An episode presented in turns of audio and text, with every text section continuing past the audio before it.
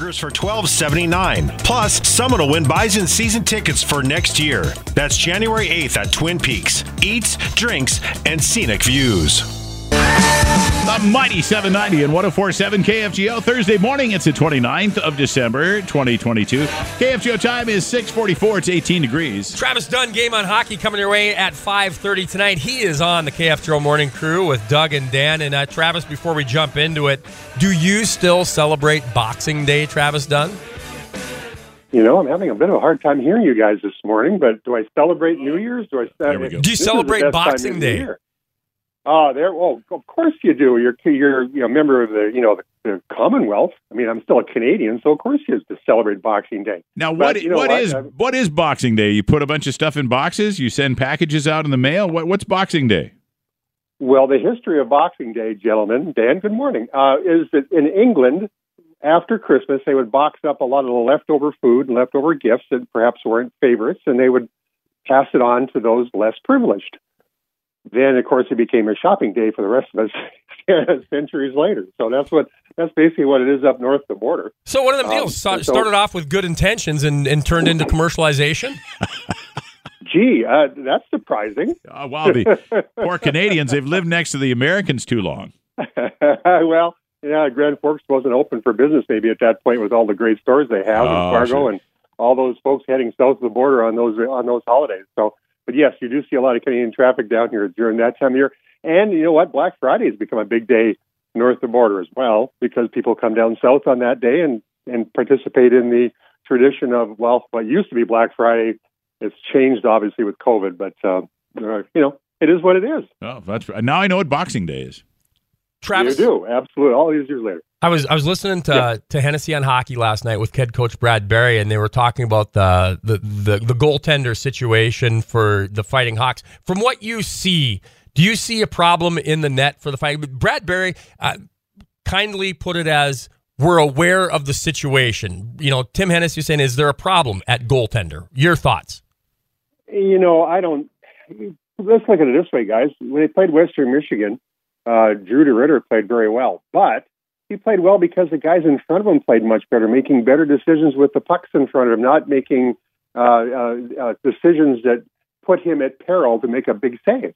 Uh, some of the passes the, the guys were making uh, defense. I'm an old defenseman, of course, and some of the inopportune times of turnovers deep in your own end of the rink that makes it difficult on a goaltender the forwards are a big part of it. You know, they don't get blamed sometimes for the defensive woes, but they it, it all starts up there as well. They have to back check. They got to fill their lanes. They got to do all the things that are appropriate to keep those good grade A scoring opportunities that we hear about all the time, and take away time and space for the the, the opposition. They did it against Western Michigan, proving that DeRidder is a good goaltender and Hellsten as well. But it's a team effort. It just it always falls back on the goaltender, right? It's like the pitcher in baseball he gets blamed for everything, doesn't he? Well, a goaltender gets blamed as well because he's the guy that you see when the puck goes into the net. Well, and, and, and that's very generous of you as a former defenseman to actually, you know, you know, put some of the responsibility uh, on the on the defenseman of uh, UND.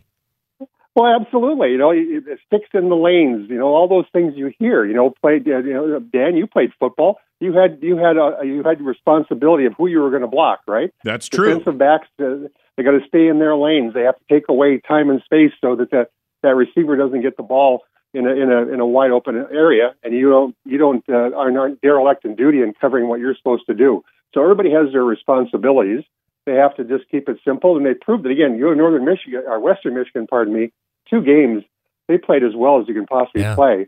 Uh, they're not getting a lot of shots on net. They they reduce that, then they reduce those grade A quote unquote opportunities um, that make it hard for the goaltender. So you know, it's like everything else. It, when it's turned around now, can they do it consistently?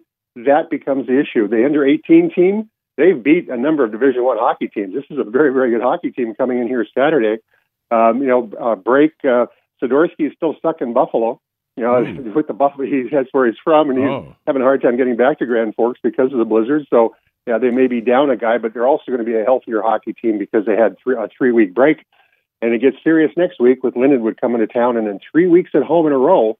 Uh, it's time to feast on those points.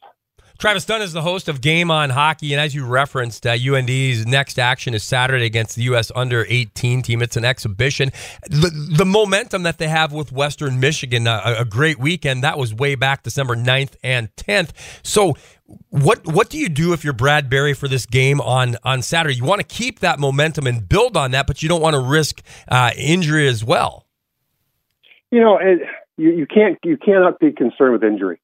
You know, you have to go put your team out there and have them go to work, uh, get back into that so-called that groove that they found at Western Michigan. You can't worry about injuries. You know, it's like like every sport. If that's in the back of your mind, you're in big big trouble. You have to play it. That frees you up to play the game. If you're thinking about things that are negative, that's usually what ends up happening. Um, so in this case, they're gonna they're gonna throw everything they can at this team.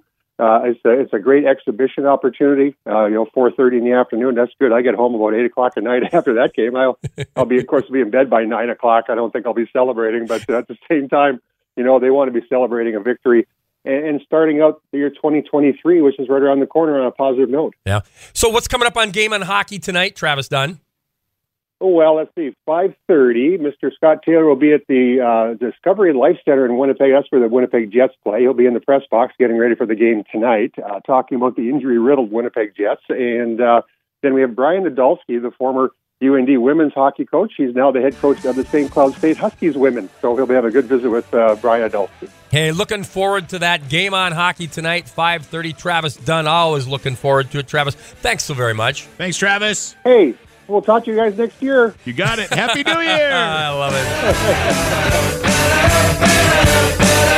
it.